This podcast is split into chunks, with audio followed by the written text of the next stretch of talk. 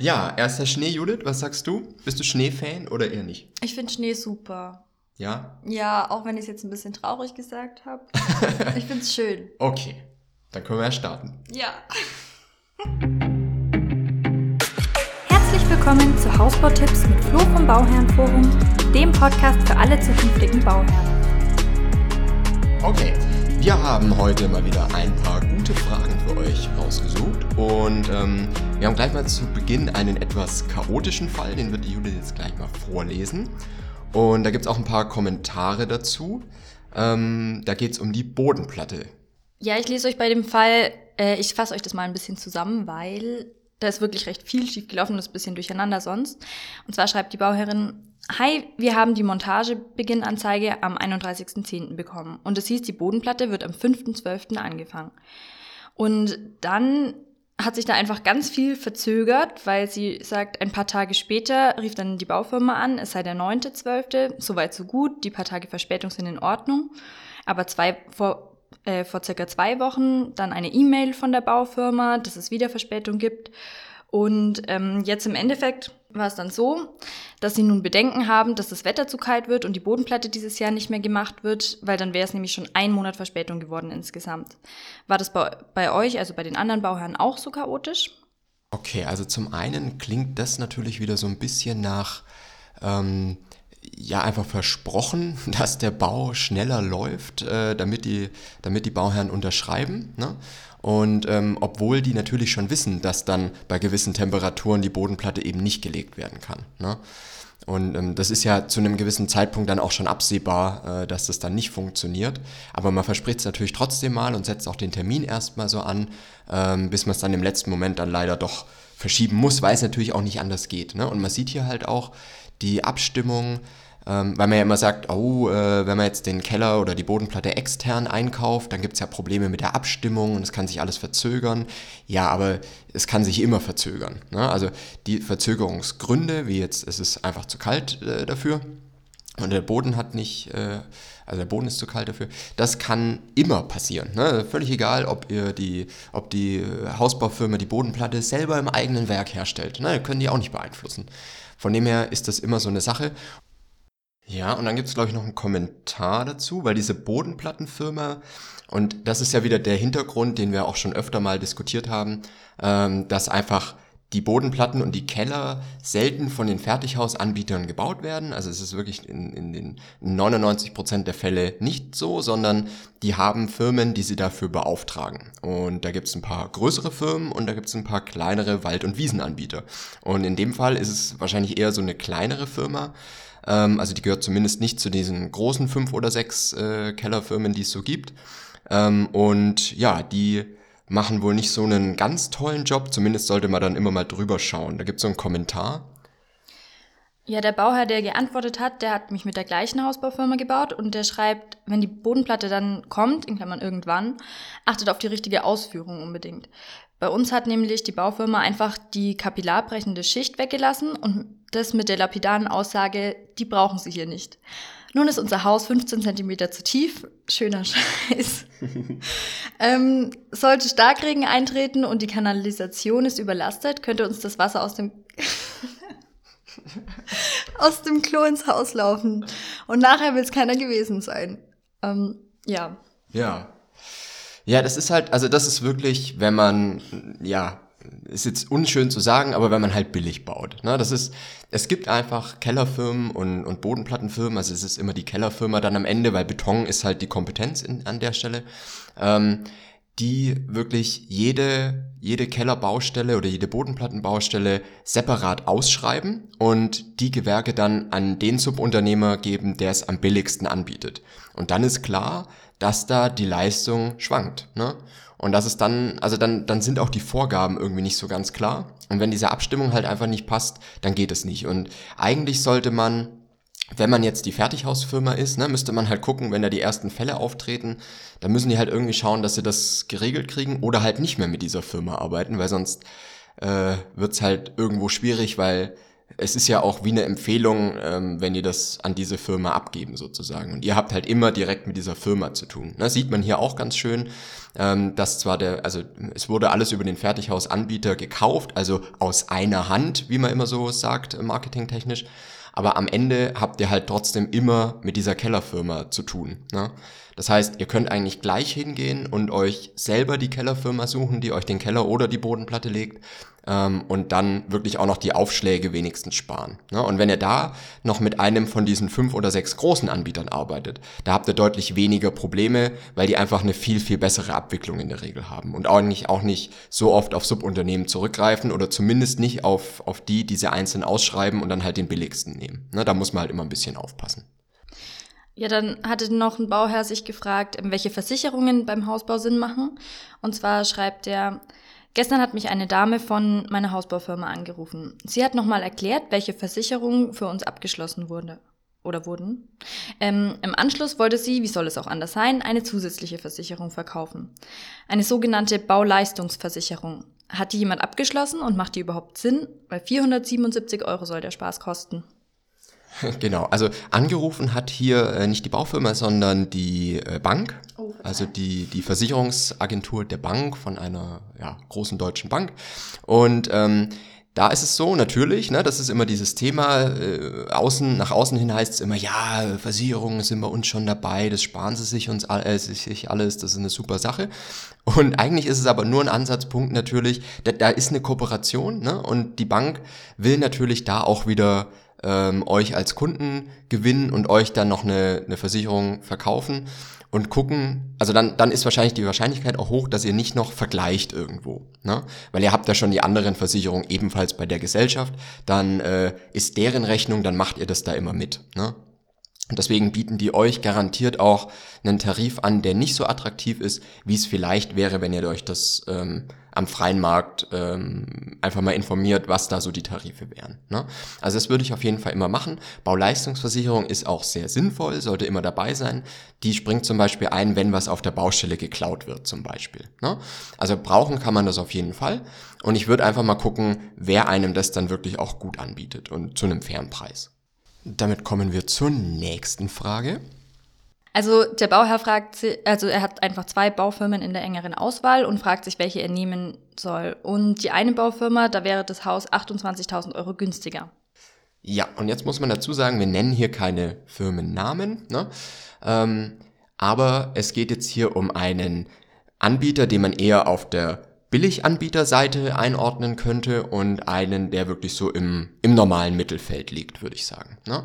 Und da muss man jetzt natürlich entscheiden, 28.000 Euro klingt erstmal nach viel Geld ne, und nach einem großen Unterschied, aber da ist allein das Geld wahrscheinlich schon in der Konstruktion des Hauses äh, wiederzufinden. Ne? Und wenn man jetzt sagt, ähm, es gibt, also der, der, der Billiganbieter, der baut dann halt mit Balken, die sind vielleicht 14 Zentimeter dick, während der Mittelfeldanbieter mit Balken baut, die sind 20 oder 24 Zentimeter dick. Ne? Klingt erstmal nicht nach sehr viel Unterschied, ist aber wirklich viel. Und wenn man sich so die Konstruktion des Hauses mal anschaut, kann es dann auch wirklich, weil ihr könnt ja da immer sagen, ja, was interessiert mich das? Dann ist das Haus halt ein bisschen, äh, also dann sind die Wände halt ein bisschen anders aufgebaut, ist ja okay, ja. Ist auch soweit alles in Ordnung und wenn ihr das auch so machen wollt, dann, dann macht es. Ne? Aber wenn ihr jetzt, also ihr müsst halt auch bedenken, was das konstruktiv bedeutet. Wenn ihr jetzt zum Beispiel eine schwere Hebeschiebetüre habt zur Terrasse hin, dann kann es sein, dass die so über die Jahre anfängt am Boden zu schleifen. Weil einfach, ne, ihr wisst ja, die Wand ist einfach, oder der Holzbalken, der ja wirklich trägt, außen ist halt meistens nur eine Styroporplatte, deswegen sieht man es in der Dicke der Wand nicht unbedingt. Also die Wand ist trotzdem 30 Zentimeter dick, aber davon sind halt nur 14 Zentimeter Balken. Und dieser Balken der 14 cm dick ist, hält natürlich statisch ein bisschen weniger als der Balken, der 20 cm dick ist. Ist ja irgendwo logisch, ne? Und deswegen habt ihr dann irgendwann, kriegt ihr da Probleme, gerade mit so schweren Elementen wie eine Hebeschiebetüre, ähm, weil die dann halt irgendwann anfängt am Boden zu schleifen und das kriegt ihr dann eigentlich auch nicht mehr weg, ähm, weil halt dieser Balken sich durchbiegt. Da, da ist halt dann nicht mehr, also ne, das merkt ihr nicht, das ist auch statisch nicht, nicht schlimm, aber es ist halt einfach... Ähm, vom Wohnkomfort und, und von dem späteren Wiederverkaufswert auch, ähm, ist das natürlich nix. Ne? Also da, ich würde nie an der Konstruktion des Hauses sparen, sondern wenn dann irgendwo vielleicht noch ähm, an, an irgendwelchen Extras oder sowas, die man vielleicht nicht unbedingt braucht, wie eine Kühlfunktion oder so, ähm, da könnte man vielleicht ein bisschen was machen. Aber an der Konstruktion des Hauses würde ich nicht sparen und wenn man sich leisten kann, würde ich diese 28 1000 Euro mehr bezahlen und dafür aber die, das besser konstruierte Haus bekommen. Ne? Oh, und hier hat noch eine Bauherrin direkt über Insta an uns geschrieben. Und zwar sagt sie, ich wünsche mir einen Podcast über, wie beginne ich den Bau. Erst Architekt und dann mit dem Plan Angebote einholen oder bei jedem Anbieter neu zeichnen lassen. Vielleicht könntet ihr dazu etwas machen, würde mich total freuen. Ja, das machen wir doch sehr gerne. Und ähm, vielleicht an der Stelle, ihr könnt uns immer sehr, sehr gerne Programmwünsche ähm, zukommen lassen. Entweder über Instagram ähm, at flo.vom.bauherrenforum oder in der Bauherrenforum Gruppe, Bauherrenforum 20 20 2021 auf Facebook oder wenn ihr es lieber klassisch wollt, dann äh, per E-Mail kontakt@fertighausexperte.com. Jetzt haben wir alle Kontaktmöglichkeiten durch. Ähm, Genau, also grundsätzlich ist es immer gut, wenn ihr euch äh, vorab zumindest Gedanken macht, wie das Haus aussehen soll. Also ein Raumprogramm ist da wichtig. Welche Räume wollt ihr haben? Wie viele Kinderzimmer? Wie soll der Wohn-Ess-Bereich gestaltet sein? Meistens ja heute offen und, und, und sehr hell und äh, sowas. Und ähm, die, die andere Frage ist dann Architekt oder nicht am, am Anfang. Ne? Würde ich so ein bisschen vom Projekt abhängig machen. Es gibt Projekte, die einfach ein bisschen komplizierter sind, wo ihr wahrscheinlich einfach einen Architekten brauchen werdet. Ne? Weil sonst haben die Baufirmen das sehr, sehr schwer ähm, wirklich zu äh, zu kalkulieren ne? und der Preis wird dann weit davon abweichen. Also wenn ihr jetzt ganz, wenn ihr jetzt riesige Glasflächen oder sowas habt oder wenn ihr sehr große Häuser habt, die jetzt, weiß ich nicht, über 250 Quadratmeter oder sowas hinausgehen, ähm, da müssen auch die Heizungsanlagen und sowas angepasst werden, ähm, was dann viele in diesen Standardberechnungsprogrammen, weil die einfach ausgelegt sind auf normale Einfamilienhäuser, so 100 bis maximal 200 Quadratmeter oder sowas, ähm, da würde ich dann gucken, dass ihr vielleicht mit einem Architekten arbeitet. Oder auch wenn, wenn man in eine höhere Gebäudeklasse kommt. Also bei Häusern, die zum Beispiel höher sind als acht Meter, ist es, glaube ich, ähm, dann, dann gelten auch wieder andere äh, Anforderungen, wo es dann immer besser ist, wenn man einen, einen Architekten mitnimmt. Und ähm, wenn ihr da einmal einen Plan zeichnen lasst, dann müsst ihr mal die Kosten erfragen, liegt wahrscheinlich so um die 2.000 bis 5.000 Euro, ähm, dass ihr mal so eine erste Planung erhaltet und mit denen könnt ihr dann wieder zu den Fertighausanbietern gehen. Der Vorteil ist dann, ähm, dass die alle relativ ähnlich planen müssen, weil sie ja dann schon einen Plan vorgelegt bekommen haben. Ne? Ist aber natürlich Geld, das ihr vorab investieren müsst. Ihr könnt auch von jedem, oder erstmal selber äh, irgendwie einen Plan zeichnen, ne? einfach so eine, so eine Planskizze machen und mit denen, äh, mit dieser Planskizze auf die äh, Fertighausfirmen zugehen, dass die die weitere Planung übernehmen. Auch dann bekommt ihr ja schon mal eine, ein vergleichbares Angebot hoffentlich. Ne? Was man halt vermeiden muss, ist, dass jeder, jede Fertighausfirma, jeder Handelsvertreter so ein bisschen was anderes kalkuliert ne? und sagt, ah, oh, hier habe ich jetzt super versetztes Pultdach gerechnet, ja, obwohl halt der andere, weiß ich nicht, ein, ein Satteldach oder ein Walmdach gerechnet hat, was sich preislich einfach gar nicht vergleichen lässt. Ne? Da muss man einfach wirklich aufpassen, weil sonst ähm, ist die Vergleichbarkeit einfach nicht da. Ne? Ähm, genau dasselbe gilt halt für, der eine hat dann schon, weiß ich nicht, gewisse Teile der Erdarbeiten oder für die Bodenplatte drin, zum Beispiel diese Sauberkeitsschicht oder sowas und der andere halt noch nicht. Bei sowas muss man dann immer aufpassen, aber das findet man dann auch wieder im Angebot und kann es dann vergleichen. Ne? Nur die konstruktiven Dinge, da wird es dann ein bisschen schwierig, wenn der eine hat noch einen Anbau mit dabei, den der andere nicht hat. Na, da, da ist es schwierig, irgendwas dann richtig zu vergleichen oder Dachform, Dachüberstände, sowas. Sollte, sollte auf jeden Fall ähnlich sein. Ne? Ähm, das Gute ist, wenn wir halt Angebote vergleichen, wir haben Erfahrungswerte und ich kann immer gucken, okay, der Dachüberstand ist jetzt 50 Zentimeter länger oder breiter ähm, bei einer Firma als bei der anderen. Dann wissen wir ungefähr, was das so an Aufpreis ist, sodass wir wieder preislich das einfach gleichsetzen können. Ne, weil es bringt euch ja nichts, wenn ihr zwei unterschiedliche Preise seht, aber der eine hat halt dann wirklich einen breiteren Dachüberstand als der andere, unter anderem. Und ähm, da muss man das ja preislich einordnen, dass der eine dann in seinem Angebot ja schon drei, vier oder 5.000 Euro mehr drin hat als der andere. Ne? Und so kommen, so kommen die Positionen zusammen. Wenn man das 10 oder 15 Mal hat, dann kann da schon ein ganz schön großer Unterschied preislich auch rauskommen. Ne?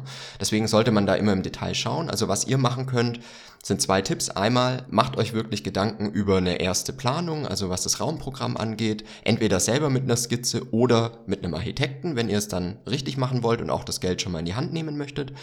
Und B, macht euch eine Liste, auch was die Ausstattung angeht. Also all die Punkte, die ihr drin haben wollt, von Fliesen bis äh, Dusche und so weiter. Aber auch ähm, so die Themen wie die ökologischen Baustoffe oder sowas. Es gibt auch Baufirmen, die bieten verschiedene Wandaufbauten an. Jetzt ist mir das Mikrofon umgefallen. Ähm, da muss man dann immer gucken, sind euch zum Beispiel gesunde Baustoffe wichtig, dann müsste man gucken, dass man den einen oder anderen Wandaufbau nimmt und den anderen eben nicht. Ne? Also da gibt es ganz viele Möglichkeiten, wie man das machen kann. Macht euch auf jeden Fall so eine Liste mit den Punkten, die euch wichtig sind. Dann sprecht ihr auch mit jedem Handelsvertreter über dasselbe. Ne? Und dann seid ihr vielleicht auch gar nicht so geblendet von den Themen, weil jeder Handelsvertreter und jede Baufirma versucht euch natürlich erstmal das eigene Konzept als das Nonplusultra zu verkaufen. Ist ja auch irgendwo logisch. Ne? Dafür werden sie ja auch bezahlt. Ist ja auch völlig okay. Aber ihr müsst einfach gucken, ähm, dass ihr nirgends rausgeht und beim einen geht ihr raus und habt das Gefühl, oh, äh, Luft-Luft-Wärmepumpe ist ja das Beste, was es gibt. Ne? Und beim anderen kommt ihr raus und habt das Gefühl, oh, Luft-Luft-Wärmepumpe ist das Schlechteste, was es gibt. Das kann beides, kann beides irgendwo passieren.